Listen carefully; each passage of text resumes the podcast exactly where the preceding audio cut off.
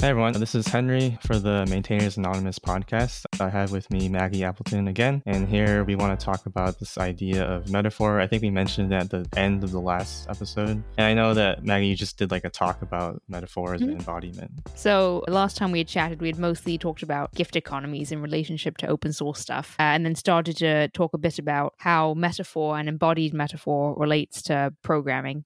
And I, yeah, I just done a, a talk the other week about how embodiment and metaphor relates to something called building a second brain, which is a strange theory, which just essentially means being a, a nerdy information collector, sort of a community we have of people that are really into taking in notes and collecting everything that they research and turning it into a useful output of some sort. And because it's called building a second brain, I got a bit into where our ideas of body and brain come from and, and the history of uh, Rene Descartes, who was a French philosopher kind of uh, initiated the original idea that our minds and our bodies are separate, which more modern science has proven to not be completely true. And I think we all understand that you know that's problematic in lots of ways there's all these ways that the body affects the brain and the brain affects the body that they are perhaps not two separate entities connected but are instead one cohesive system but the historical legacy of that stays with us and it causes some problems and i think this relates a lot to programming because it's such mm-hmm. a cerebral process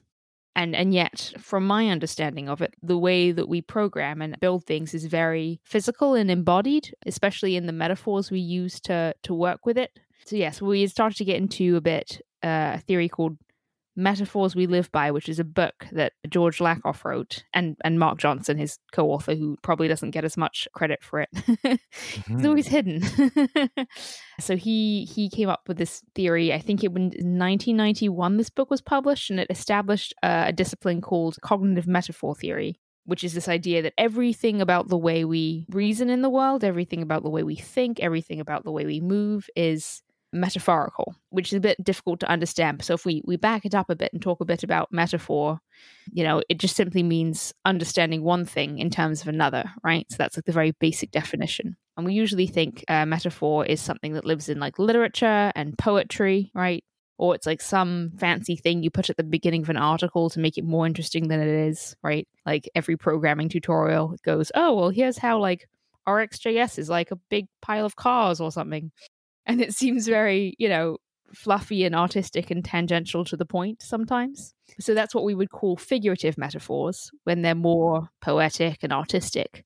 But Lakoff and Johnson came up with this concept of cognitive metaphors or conceptual metaphors, which uh, are kind of like lower level. so it would be the more, you know, like machine code to right. the, the abstract JavaScript, which would be your figurative, but it's the lower level metaphors that build our world. And these are all related to the body. So they say we experience the world first and foremost through our physical bodies. You know, we are embodied beings and we cannot not be. And so everything about the way we think is about front, back, left, right, up, down, inside, outside, containers, substances. Like there are these core sort of ingredients.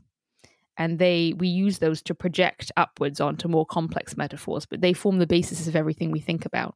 So, for an example with programming, we think of files as containers, and our code is a mm-hmm. substance that goes into the file.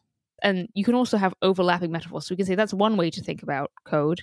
But of course, that's when we get into different paradigms of programming. You can say, you know, reactive programming is like a stream, and we have to change our metaphor in order to understand it. And a lot of programmers would understand this as mental models, right? That's the programmer word for metaphor. But yeah, it's just that we're using these basic concepts to reason about the world. And once we can see those metaphors, we can sort of look at them closer and break them down and dig into how they work. And it helps us understand how we reason through things. So that was a bit of a light introduction to the to the whole idea. yeah, that sounds really good. Yeah. Just like the way we have the different paradigms, you said like object oriented, we think everything is an object, or functions, everything's a function. Mm-hmm. But then I guess with RxJS, maybe it's like pipes and streams, and we use those metaphors Mm-hmm. And I'm not sure. Well, see, I'd be curious to hear whether how much you perceive programmers actively build those. I suppose do right mental models. I don't know if people think about those a lot. Right. So maybe it's more that for us to understand that we all have mental models, but we might not think about it. I, I think this is sort of like what I was trying to say in my some of my talks I gave um, about abstraction, where it's like you know, we are relying on the mental models, but we're not thinking about how they work. And so that means those mental models are abstractions because when you're using the abstraction, you're not thinking about how it works because someone else wrote that code for you. They wrote the library. And you don't have to understand how it works because you only need to understand how to use it. But then, of course, when you end up inevitably find that bug or you know something happens, right, that you don't expect, that's when you're I guess your mental model is tested to see if it matches the uh, thing that you're using, right? Right, right. Because, yeah, you can imagine someone building a library and they have a mental model in their head of how this code fits together and how it works, but they haven't made it explicit in the documentation or they haven't recognized it themselves. So then they might just show people the surface level documentation, right? Here's how you write a function, here's how you write a loop. But if the person reading it doesn't have the same mental model as the person who wrote it, that's probably where you're getting into why people misunderstand how certain things work and why it's difficult to learn, right? Like reactive programming is infamously difficult, and like functional programming is infamously difficult to learn if you're coming from object oriented because you're trying to switch metaphors and no one is very explicitly talking in metaphor land. They're very much talking in syntax land. Because that's where I love bringing in visuals is it looks like I'm an illustrator, but I would much prefer my job title was something like metaphor investigator, which is kind of douchey. yeah. like, oh, you can name yourself that, I guess. I know I can pick whatever the type, but you know, it sounds a bit egoistic, but mm-hmm. something mm-hmm. to that mm-hmm. extent where much more of what I'm doing most of the time is trying to figure out what the metaphor underneath the the language is, and then of course draw it so that it's visible and easy to see. But yeah, I'm much more interested in investigating metaphors and creating them than I am about like, you know, using certain pens on paper or that sort of, you know, physical drawing. It's a medium, but it's not the thing itself, you know?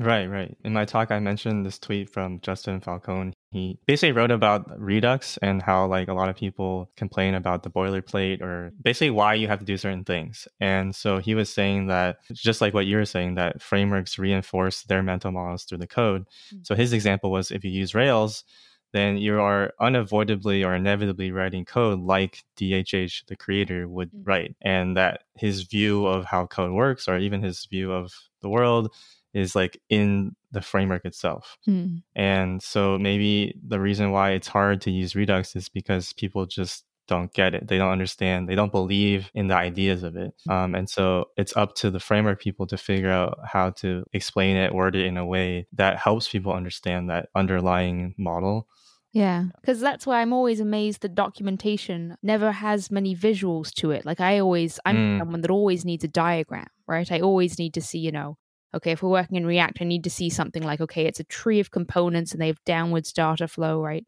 Once I see the diagram, I get it, and I feel like most people are like that. I don't think I'm I'm unique in that regard. but on any documentation for anything I'm trying to get my head around, I'm constantly scrolling, just being like, but where are the pictures? Like, I don't get it. What's your model? Yeah. and so, yeah, that's one where maybe it is, you know, there's barriers to creating a visual diagram. Sometimes even just tool based, people don't know quite what to use. Um, mm-hmm. But I would love to see more documentation yeah. and frameworks. If anyone needs help, get in touch. yeah, for sure even if it's just simple boxes and arrows, you're just saying, like, okay, we have a container and we have things in a container and they're flowing through. So we understand we have a substance and we have to, because what I love about drawing this stuff is you have to explicitly think through the spatial relationships that you're imagining in your head.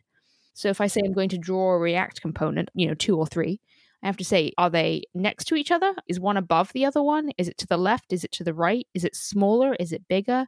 Like it sounds a bit daft sometimes to ask those questions when what you are dealing with is abstract code, right? That's why it's lovely and, mm-hmm. and fast to write. It wouldn't be efficient to actually do the visuals, which is why Visual Basic didn't work. But when it's in syntax, you don't have to figure out what's above what and where it exists in time and space. And when you have to really do that, it forces you to think about the relationship between two objects much more explicitly. Mm. So that's why I find it more useful for for learning the stuff. I see. So like asking those questions about like space, so like where am I or where am I in the code is like something that maybe because of the way we write code is just focused on that that line that you're looking at. Otherwise, we would look at functions and imports and exports, but otherwise we don't know what the relationship between anything is. Yeah, especially with beginner content, I find this is missing a lot. The relationship of time to everything that you do uh, with code that usually doesn't get explicitly talked about. It's very implicit. If you have to explain state to people, uh, or you have to explain, you know, props being passed into a component or something of that sort.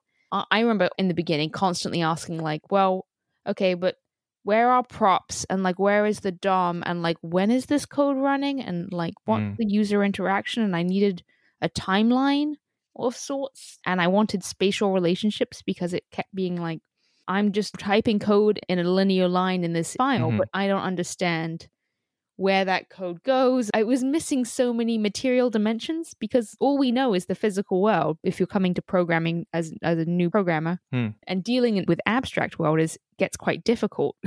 yeah.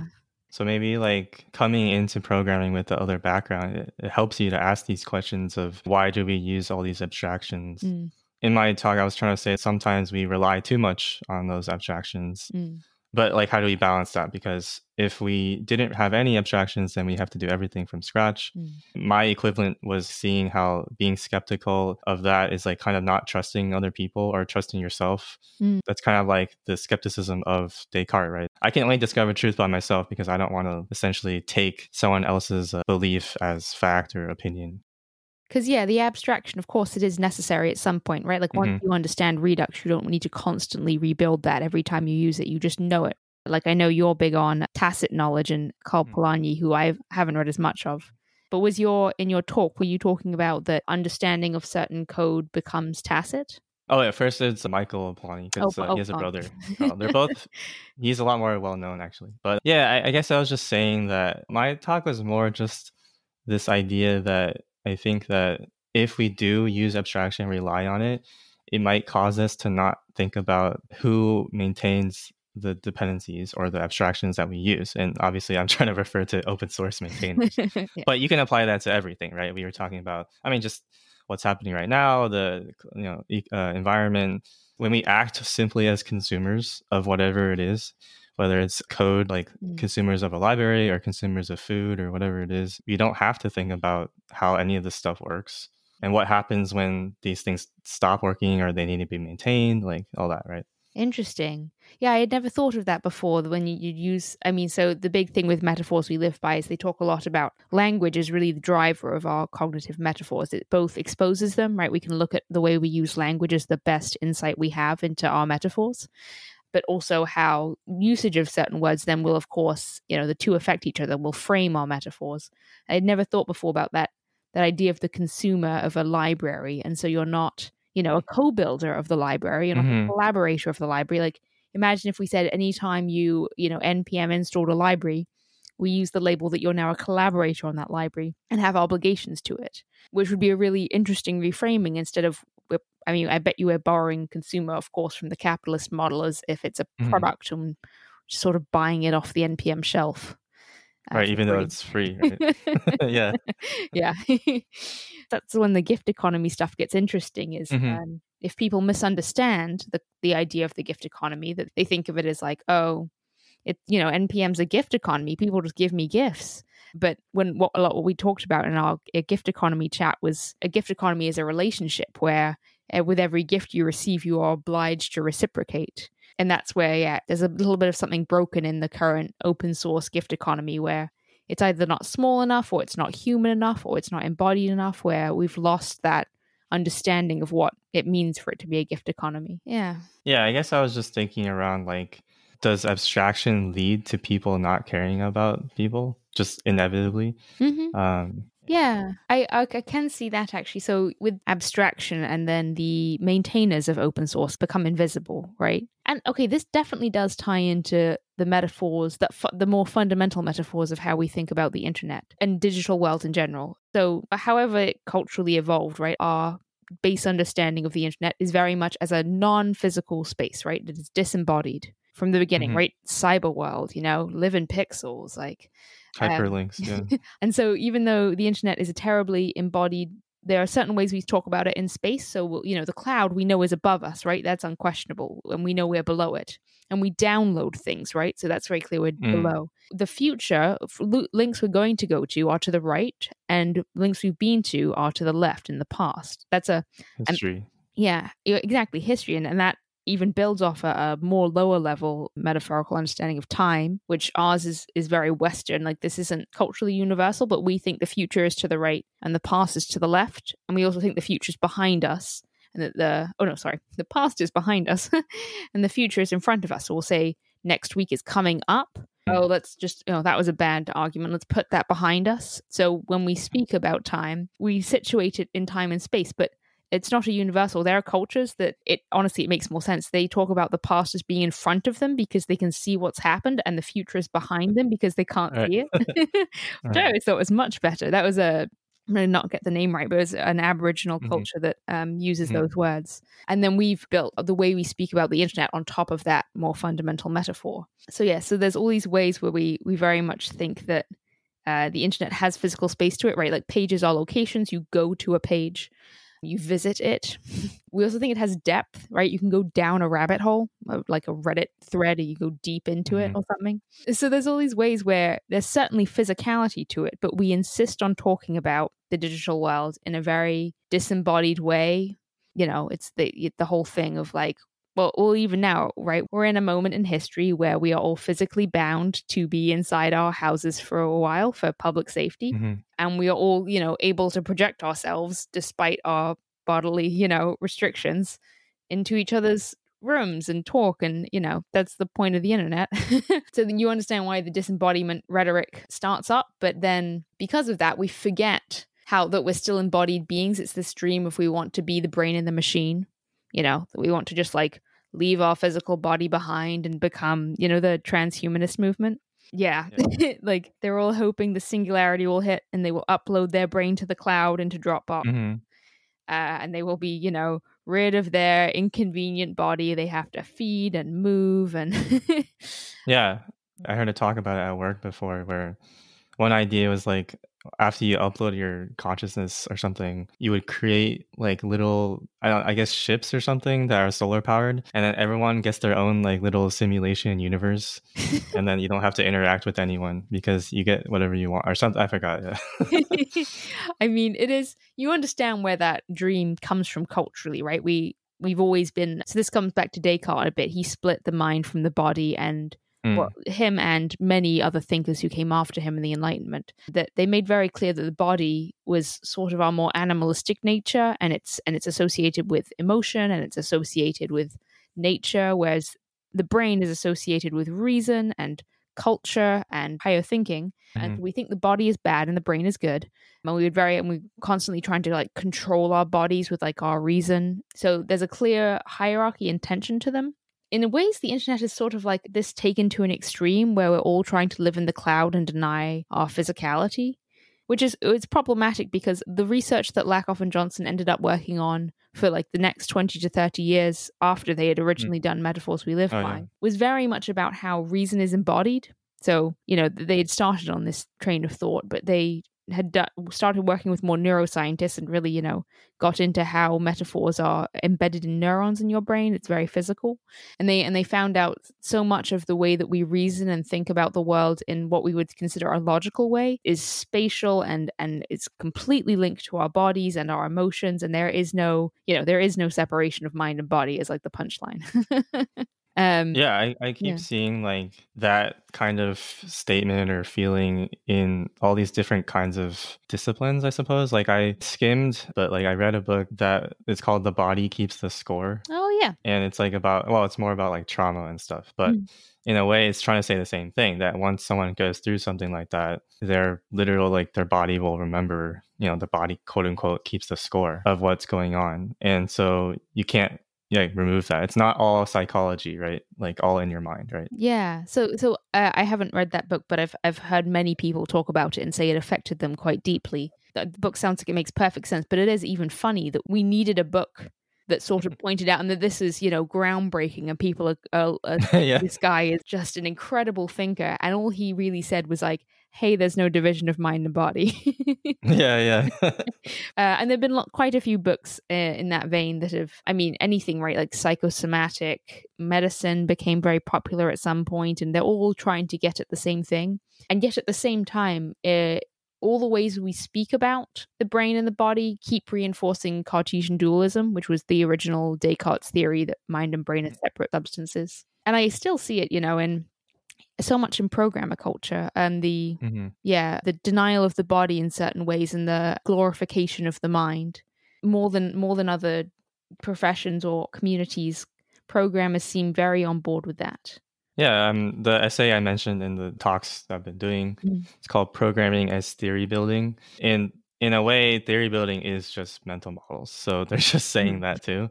Uh, it's Peter Naur. He wrote this in 1985. Mm. But essentially, like the first, I forgot, I think it was like the first sentence or something was like the common notion is that programming is about making programs or pieces of text, right? Mm. Programs about the code. And later he says that no, it's actually about the insight that you have, which is essentially the mental model.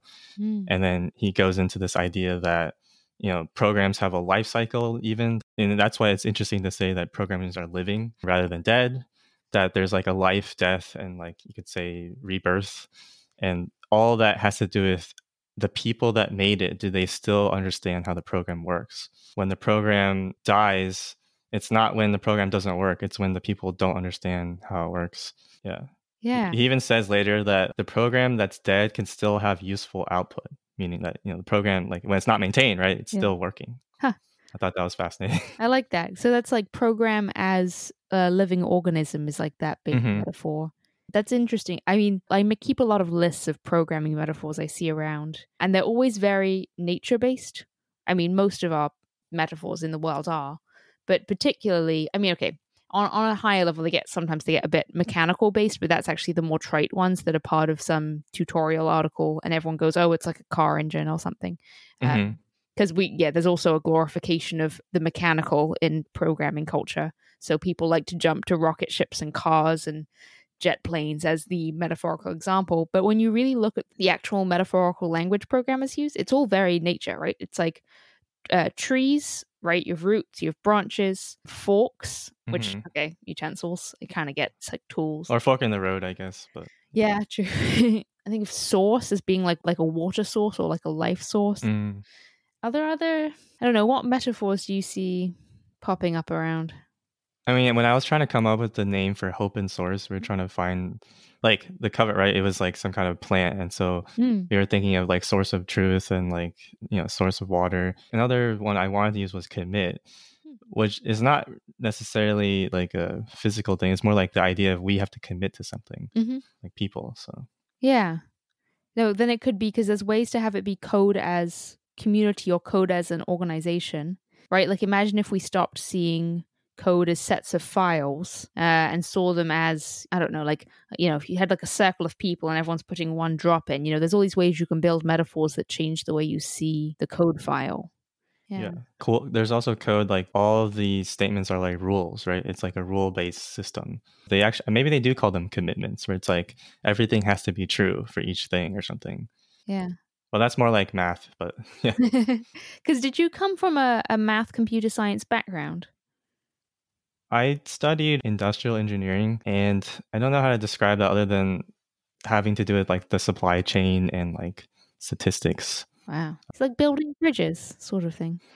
Oh yeah, so like one thing is people think that industrial engineering is like industrial design Mm. or like civil engineering, but it's actually different. It's funny, there was this uh, joke that people would say at my school that industrial engineering is like imaginary engineering. Um, it's funny actually we're talking about this it's not related to reality because we're not making like physical things i feel like a lot of it was around like making things efficient so it would be like how many cashiers should you have oh, interesting. queuing like an average length of time to wait to get something oh. So, in theory, then you should be one of those programmers that wants to optimize the system from a very high level.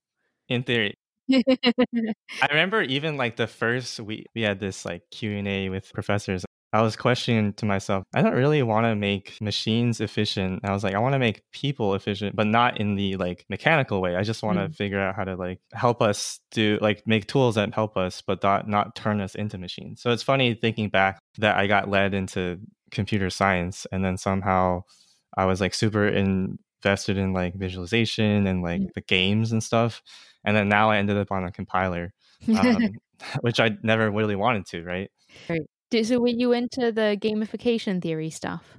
Yeah, I think I got into that a little bit, but I like video games as a medium to help teach people because I mean, I think there are a lot of programmers that play games, but you know, from the UI point of view and then just like not every game has a tutorial that is explicit where they tell you like this is how to do things. Mm. Sometimes they just put you in there, right? And then you just got to figure it out. Mm. Kind of like what you're saying with people expect when they get into the game to move to the right. But I saw a few interesting videos are like, what's it like to not be a gamer and play games? And one of them was like, they wanted to go to the left instead, but it's a wall or something, or an invisible wall. Um, and so there's all these assumptions that are built into the games because you've been playing them for like 20 years. So it's like similar. Yeah. Yeah. That's very much like certain programs whenever you're trying to learn a new one, you're like dropped in Mm-hmm. Yeah, dropped in is a good metaphor.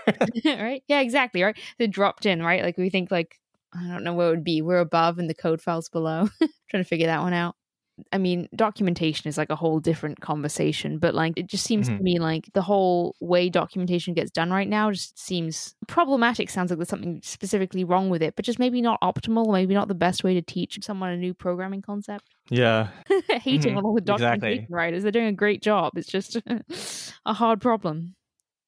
Right. I think about that phrase, the map is not the territory, and applying that to programming where it's like, it doesn't mean we shouldn't have docs and all these things, but in another way, none of those things are enough. And in that essay I was talking about, they said that theory, that mental model, part of it cannot be expressed, but is inextricably bound to human beings. Mm-hmm. And I think that statement is similar to what Polanyi says about how knowledge is personal and that in a way it's just trying to say that like people are essential and by believing that we can only write docs is in a way kind of abstraction too right? It's saying that maybe if we write all the docs and they're perfect that we could just get rid of these maintainers or someone else could just come in and this is maybe that vocabulary we use of people are like resources. We can just interchange them mm-hmm. in and out right? Yeah that is interesting actually. Like documentation very rarely has the identity or the personality of the creator in them. Usually, the way you find out is on Twitter, it says in their profile, you know, created whatever, and you go, oh my gosh, I didn't know they created that library. That's so funny. And no documentation. I mean, it's funny too, if you think of code as a piece of art, you would never not have the artist's name attached to the work. And mm-hmm. in programming, for some reason, documentation becomes this like well, even the name, formal document. It feels like some like meeting notes, you know? You're like, oh. Yes. I think that's that whole idea is super interesting to me because this is the same thing in like journalism, right? It's like mm-hmm. you want to be objective, right? Mm-hmm. And in programming, the docs should be like this vague notion of what is objective, but they're all written by people. And there's a there's actually a type of journalism called gonzo journalism. I found out, which is like where you purposely admit that you are biased and you just write in that way instead of people pretending like they're being objective. Yeah. It's not that you should purposely try to be biased, it's just admitting that you are anyway, right? Yeah. Like anthropology has a long, so for context, people didn't hear the first one. I originally studied cultural anthropology and I'm still very interested and read too much about it all the time. but in anthropology, we have a concept called autoethnography.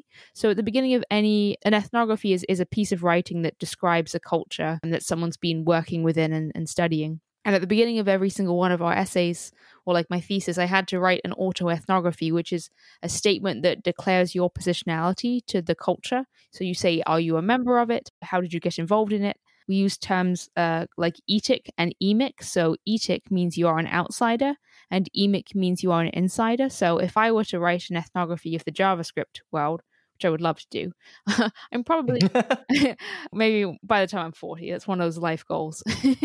I'm probably at this point more emic than etic, so I'm probably more inside it than outside it, but I definitely came to it etically. Mm-hmm. So as an outsider studying it and curious about it. So it's not a, you know, either or, it's a linear scale. Right, right. It, it, could change over time. Yeah. Man, I have so many stories. so, and I'm not even like that old in the whole span of this thing, right? So, yeah. Well, you might need to validate an idea for me. So I've been brainstorming. I really want to start a podcast just because I've started going on them and it's so fun to chat to people. And I was debating topics to do. And I kind of want to do an ethnography of JavaScript version where I just ask people like you or people who have been mm-hmm. involved in the mm-hmm. community mm-hmm. for a long time and thinking about it just to tell me stories about, you know, the cultural side of this world. Um, right. yeah. Yeah. So you might be coming on that. There's a lot of people that like it is interesting how there are people that you know you could say like there's jQuery and like Mm, Backbone, like all these different frameworks that people aren't talking about as much anymore, but they were very important and still being used right now. So there's there's a lot of history there. Um, yeah. I know Allen, he was with the editor of ES6 for JavaScript. He just did with Brendan Eich a book called like 20 Years of JavaScript. Oh, I hmm. can link it to you later. Yeah, because I'm always sort of surprised by the lack of explicit cultural writing about about the community. It's funny; it mostly shows up in tweets, right? Like tweets that you can tell get tons and tons of likes and retweets. Like my favorite account is I am a developer. Do you know that one? Mm-hmm, Yeah. Yeah. To me, he's like the best cultural anthropologist of the whole industry. He's just like finger on the pulse. Like he knows exactly, and it's mostly it shows up in humor, right? That's when you really tell Mhm. people seeing insight into patterns in the culture is when they're making jokes and they really hit, you know, they hit on a nerve. I have a story with him too. Like whoever did that, they were because eventually they're gonna tweet about how Babel is like really hard to configure, or it's slow or Mm. whatever. And then I tweeted that I gave a talk about his tweet, and then he retweeted that too as a maintainer. I thought that was funny. yeah. I know. I also like the fact that whoever it is, they're anonymous, just like Mhm. this, you know, the Right. generic developer. yeah. Um, Um, oh, so we will, I mean, we could go into it. We also want to talk about, well, a book, but also, also more of an idea. so um, there's this book called um, Purity and Danger by an anthropologist called Mary Douglas. And she, I think she wrote this book in the 1960s. And it's essentially kind of the quintessential anthropological text about ideas about purity, pollution, dirt, cleanliness, and danger. So, how those ideas all relate to each other, and they do quite strongly. This definitely maps onto programming because, I mean, we, we very much talk about programming through bodily metaphors, and a lot of this book is about hmm. bodily pollution and our discomfort with the body and how we use pollution rules to sort of police and maintain the body in certain ways, which also can get a bit into Michael Foucault, but he's a bit too much. I think we should rather Mm. leave him because Right. he's a he's a deep one. Mary Douglas wrote this book before Foucault, and so she she starts out by defining dirt, which seems kind of strange. You think, well, we all know what dirt is, but when you really think about it, it's actually quite a flexible concept. So she says that it's anything that is matter out of place. So anytime we have something that we think should be in one place, but it isn't, we call it dirt. So, for example, the hair on my head right now is not dirty. But if a piece of my hair were in the kitchen, it would be dirty. right? And like, how did it suddenly get dirty? The, the only thing was that there were boundaries around where we think it should be and shouldn't be, and then it's suddenly dirty. So, you know, this works the same with coffee in a cup, not dirty. Coffee on your desk, dirty. Dirt outside uh, in the flower bed or, or soil outside, not dirty. In the house, dirty. Socks on my feet, not dirty. Socks on my plate, gross. So that she says that all dirt is contextual. Um, So it can vary culture to culture what is considered dirty and what is considered clean. And it all just depends on where we draw the boundaries. So we say, okay, actually, she has quite a poetic idea of cleanliness, which I quite like, where she says cleaning is just us trying to put the world in order. We say, I have an Mhm. imagined idea of how I think the world should be in my head. And I'm going to, if I clean my desk, I am creating the world in my head. It's an act of creation.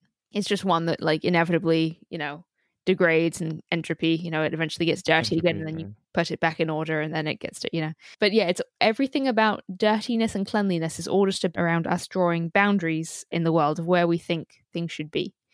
So in programming, we talk about dirty code, right? Clean code. Yeah. hmm Um, which since I'm not genuinely like a, a developer as my full time job, I'm very much like you know, sort of just watching from the sidelines and sort of part of the educational side of it. But I don't work in a, a t- a team every day talking about code and dirty code and clean code. But are those quite common terms, and are there other words that get used in that vein? Huh, that's a good question. I don't know if people are literally like, "Oh, that's dirty code," but I think everyone knows that that's what people say. Mm. Um, I guess we would use, you know, like refactoring that kind of word, or like, or like renaming, like those words. I don't know about like that explicitly in that maybe maybe that sounds too negative you know like yeah um i've heard people say well so I, I, work for egghead and there's i know we've had sometimes like contractors come in and i've seen in the developer chat they'll say something like oh don't look over there it's gross like yeah, yeah, gross. Yeah, yeah. you know, like some old code we haven't cleaned up in a while, and they're like, "No, that's the dirty corner. Don't go over there." mm-hmm. um, yeah, like untouched. Yeah, mm. it's picking up dust or whatever you could say that. Yeah. Yeah. Um. So it could be that you know, and we talked a bit about you know programming moves fast and things like jQuery are no longer seem no longer relevant it seems like maybe the world moves where it reorders the world so quickly that the definition of dirty and clean changes so fast that some old code that might have jQuery on it is now considered dirty, where it used to be clean, but it, mm. boundaries have moved. Right. Yeah. So that is sort of like the patterns are changing, where it's like it works fine. It could probably have no bugs, but then we still think it looks bad because that's not like the correct way to do mm-hmm. things. Mm-hmm. Yeah, uh, and it's a it's a nice idea. You have an ideal in your head of it would mm-hmm. be nice if this was clean, right? You want to create your imagined world. Yeah, that's interesting in terms of digital because it's like we do have unlimited space. And so I think it's interesting that at the same time, you know, we talk about how once you put something on the internet, you can never like take it back. Mm-hmm. But at the same time, you can forget about things just because it's not in the zeitgeist or like it's not like a thing that people are paying attention to. Mm-hmm. So it can be forgotten. It's like both at the same time. Yeah. I find it interesting that I mean this is a bit about the dirt and purity thing that we very much we talk about computer programming as through the body metaphor. So this does get back to the embodiment stuff a bit. I mean, but most specifically only with viruses, right? It's like you talk about, yeah, computer viruses and then machines become infected.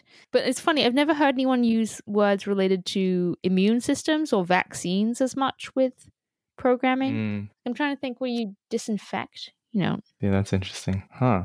The only thing we talk about is like, well, actually, I was thinking about computers like sleeping, hibernation, mm-hmm. and restoring.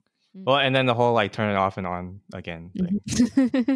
yeah, like you wake up your Mac. I feel like Apple did all that rather intentionally, though. I think they gave us sleeping, waking up, hibernating. I don't know if it was Mac, maybe it was someone before them, but I guess that was my first experience of uh, the old MacBook that had the breathing light. If you remember that, it would pulse when it was mm-hmm. asleep. Yeah, it was just beautiful. I think with like Erlang, the whole point is that you're supposed to shut things off and on. So instead of trying to like restore things, because it's easy to start up and turn off, mm. like small processes. Yeah, yeah. I guess we have linters. Oh, um, yeah, is that? Oh, yeah, right? it is. That's funny because that's just like on your clothes when you get a linting brush. See, there, yeah. there we go. I mean, there's of course bugs, but I love the historical origin of that one. That it was like a physical bug that they found in in the I forget was it the punch cards? They had like a bug in it, like a squat right, something fly. like that or something. Yeah. um, so that's like a beautiful historical metaphor. They so they sometimes call those dead metaphors where mm the original meaning almost doesn't matter and we just use the metaphor without understanding where it came from. Right. But you can look up the history on Wikipedia, it's there. um, or like some of the icons that we use. I know like save, mm, maybe it used to be like a floppy disk, but we don't use that or something. Yeah, yeah. Or even like so oh, I'm gonna have to try and think of the name of this guy. I can look it up really quick. There's a, a guy who wrote all this wonderful stuff on internet metaphors and digital metaphors and where they came from. Oh, I'm not going to find his name here. But he talked about how in the very beginning, when mostly at um, Apple, they were starting to try and design those icons and figure out a way to give, because, right, Apple designed the desktop metaphor, right? So before that, all computers were just the command line. You know, you just you don't have anywhere to start. And they designed this idea of like, okay, your computer is like your desk, and the code on mm. your thing is contained into files, just like your paper on the desk and everything about the way we use modern computers is framed around this this desktop metaphor. I found his name, Tim Rohrer. Rohrer. I can't say that. Anyway, he wrote a lot of wonderful papers about the history of internet metaphors and digital metaphors. And he talked about in the beginning, they had a really hard time getting people to understand how to use the desktop, which to now, right. us, is just is just of course it's intuitive, you know, that's what we say. Of course you know where the start button is. Of course you know how to find files.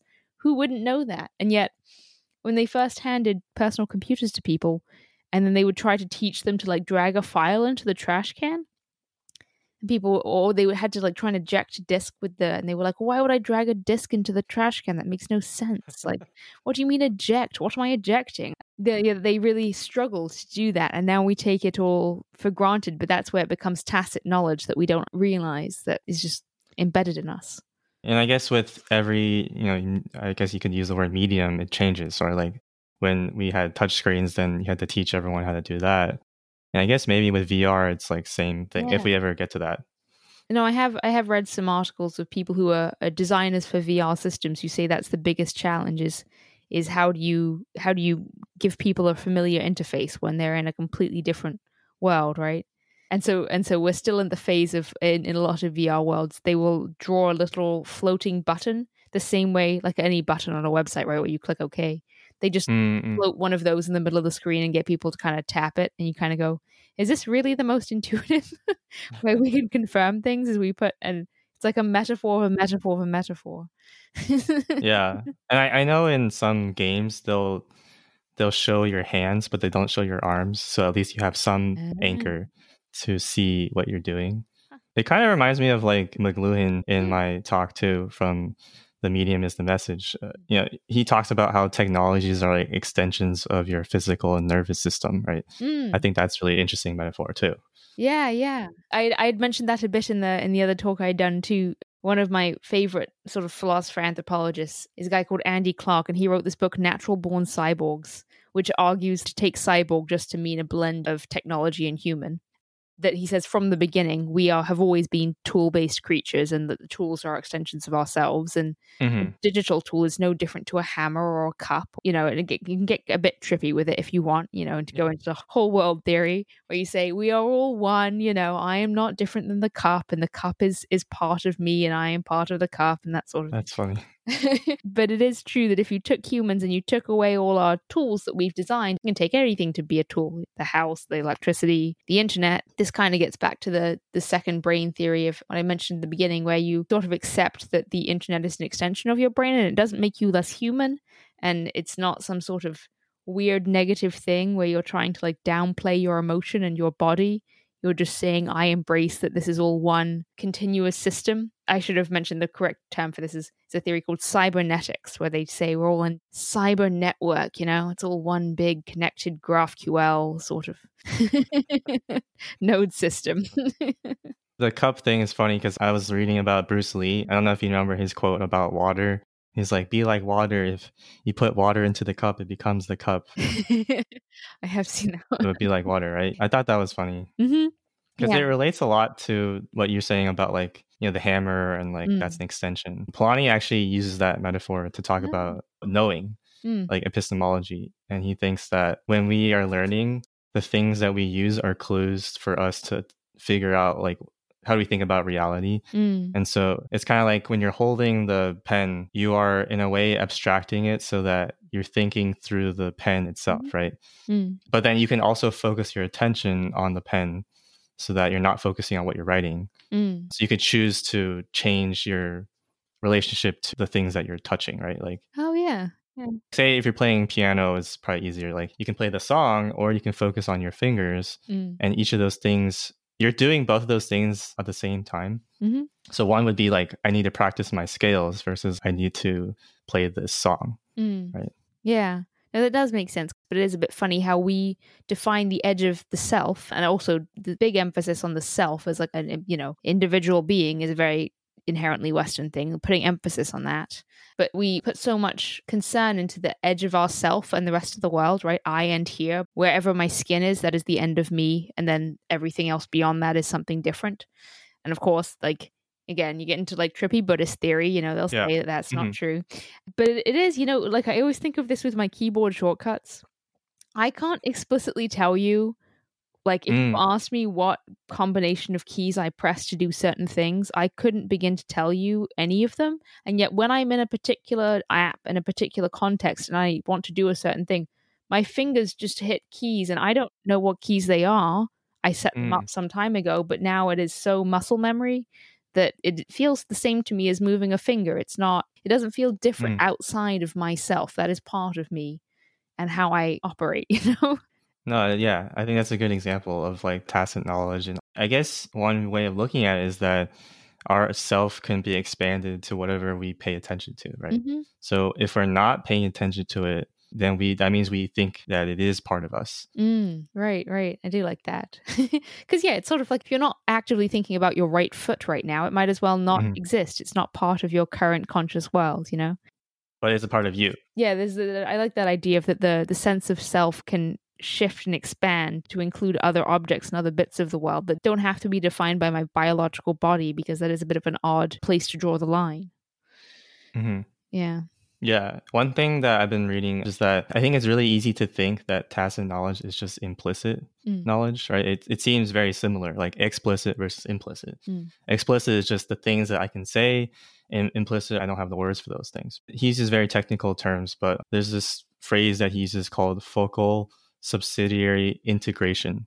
Gosh. Super complicated. But he's just saying that the thing you're focusing on is the focal hmm and everything around it is called subsidiary, right? Like the Mm. things and the periphery or around it. It doesn't have to be the spatial version, but just that's how you think of these things. Huh.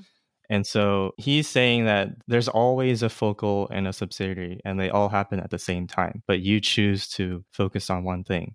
So in the case of the piano, normally if you're playing the piece, right, the the song, Mm. your focal is the song, and the subsidiary is you're playing with your hands, but you're not thinking about your hands because you've already learned how to play. This is assuming you know how to play. hmm But if you focus back on the hands and the song becomes subsidiary, you might not actually be able to play anymore because you're focusing too much on your fingers again. Ah. I like this other metaphor of like when we're giving a speech and then you start thinking about your words, then you start getting nervous.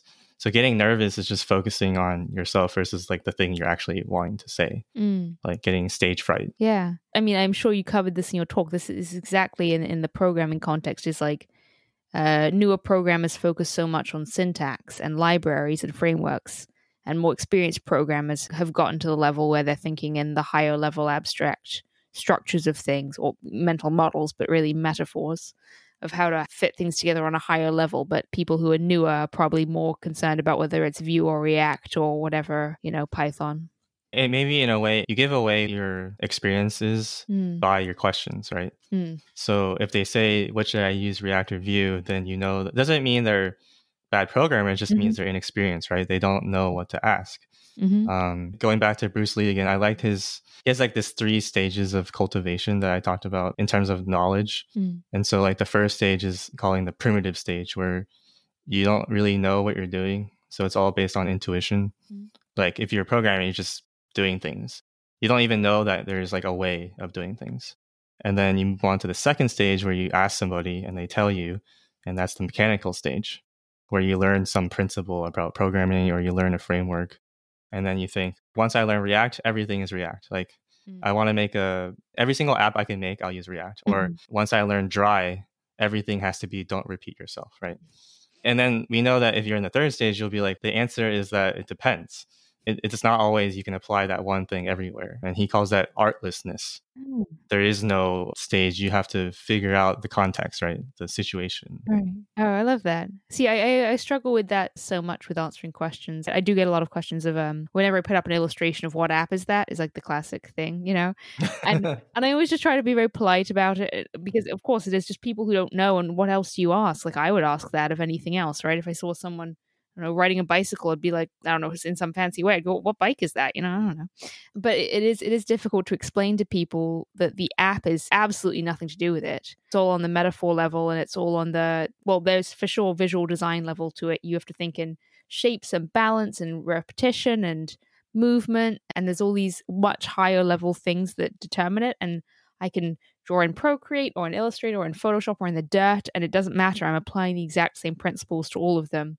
But uh, yeah, I haven't quite found the most elegant way yet to say that. And perhaps there isn't a way to explain that to someone. They just need to get in and see that for themselves. You can go buy yourself the nicest iPad Pro with the biggest screen and download the same app, and you will sit there and not be able to draw the thing. right. Yeah. Exactly. Yeah. Yeah. We we think that knowledge is about either the tools Mm. or the actual content, but we forget that you have to know how to use those things, right? hmm So, like you said, like whether it's programming or cooking or playing an instrument, the best tools aren't going to help you if you don't know how to use them, right? So. Yeah. I mean, there's certainly entry doors. I do I do struggle with that Mhm. tension a bit where I go, okay, well the person can't learn the experience of drawing without some tool to draw with. But to shift people's mindset to say you could get this app and it wouldn't help, but you do need an app of some sort to attempt to draw. But it is interesting that I find myself focusing on that so much, like the Mm. tool, right? Like when, when you don't, maybe that's one way of knowing that you're inexperienced is when you are spending all your time. Like, say you're trying to buy, like, you know, I'm trying to buy a new computer or Mm. whatever it is, you feel like you have to do all this research up front just to Mhm. get something. Or like someone's like, "Hey, I want to make my uh, podcast for the first time," and like, what do I need? And Mm. I'll just tell them, just use your phone. Mhm. It's more important for you to even just start doing it at all than to buy all this stuff, right? Yeah, I've never quite figured out the tension between it because I definitely believe in the. Well, I mean, oh, everything we were talking about, right? Like tools as part of embodiment and as part of extensions of Excel. So, like, I care deeply about my tools. You know, I'm for sure the person that customizes everything to like the absurd degree. You know, I love macros on my, you know, desktop, and I love making. I think of it as both fitting myself to the machine and fitting the machine to me in this like interplay where you just merge and become one. Not that I think my machine is like an embodied being that cares whether it involves itself with me, but you know, I think about it in a very uh, anthropomorph anthropomorphization. That's the word. It is animate to me. It is a being. Yeah. and not in a way right where it has human rights, but as in I think of it as a more cognitive living being in itself than perhaps other people might. but I'm more I'm more prone to take magic and mysticism and animism seriously just from reading about it in anthropology and understanding it's a beautiful way to see the world, even if you don't on a rational level think it's all true. hmm Yeah. Yeah, no, I, I resonate with that too. With a book I was reading called The Cat and the Toaster. Oh. It's a book about ministry, but I think you can apply it to a lot of things. Mhm. The key question is essentially what are we dealing with for whatever problem we're trying to solve? Is it a cat or it's a toaster? Or if it's a toaster, you can take it apart, you can Mhm. put it back together, you can repair it.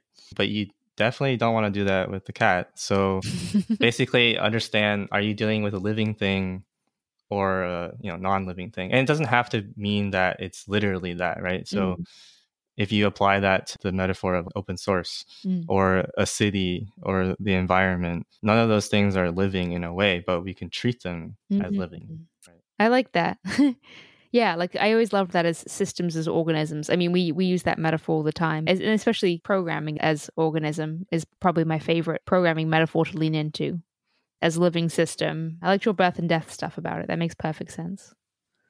Yeah. and a lot of that is to me it relates to jane jacobs wrote a book called the death and life of great american cities so she uses the same kind oh. of language in a way mm-hmm. I've definitely seen that one around, but haven't read it yet. yeah i haven't either i only read the last chapter so I think we talked. I forget if we mentioned this on the last one. My policy on books is always there's a good book called How to Talk About Books You Haven't Read, Mhm, yep. where there's a strategic way to read books where like it's not traditional like read start at page one and you you know, and last page. There's completely a way to read books where you strategically are like, okay, I'm going to read the contents, the introduction. I'm going to skim the chapters that look important to me. I'm going to read the Wikipedia article. And for all intents and purposes, I've gotten what I need from that book. I'm allowed to revisit it in the future if I need to, but I'm allowed to now reference that thing because life is short. Yeah, I've mentioned that too because I, I always have to tell people like I haven't read these books, but I'm talking about them. So. That's okay. And honestly, nowadays, whenever a book comes out, the person goes on so many podcasts and video lectures and interviews. You can pretty much read the book without ever touching the book. At least for a new book.